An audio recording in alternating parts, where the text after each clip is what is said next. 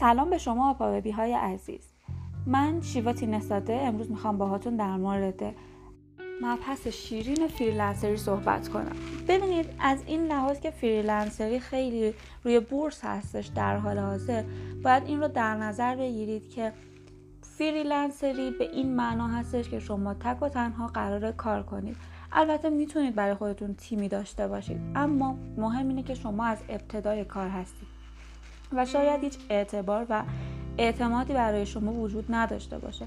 و اینکه شما بتونید اعتماد سازی کنید و اعتبار خودتون رو ببرید بالا نیازمند زمان هستش که اگر وارد یک کاری بشید به طور مثال برید توی شرکتی کار کنید خب اون اعتبار از طریق شرکت ایجاد شده و شما فقط کار رو می‌گیرید.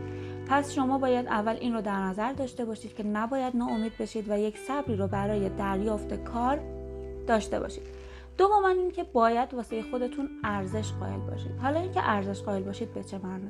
یعنی اینکه شما وقتی وارد یک کار میشید نباید به این فکر کنید که خب من به طور مثال دو ماه کار کردم و به خاطرش مثلا می‌خوام 4 میلیون یا 5 میلیون بگیرم.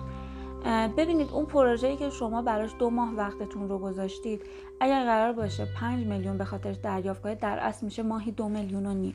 و این دو میلیون و نیم پولیه که شما با حالت کمترین میزان سواد برنامه نویسی می‌تونید دریافت کنید یا حتی بیشتر از اون رو توی یک ماه می‌تونید دریافت کنید. پس اگر قراره freelance باشید و برای خودتون کار کنید قطعا قصد دارید که زیر دست کسی کار نکنید و برای خودتون یک درآمد خوبی رو داشته باشید. پس به هر قیمتی پروژه نگیرید و ارزش کار خودتون رو بدونید و برای اون کاری که انجام می‌دید قیمت مناسب در نظر بگیرید نه اینکه به هر قیمتی کار کنید.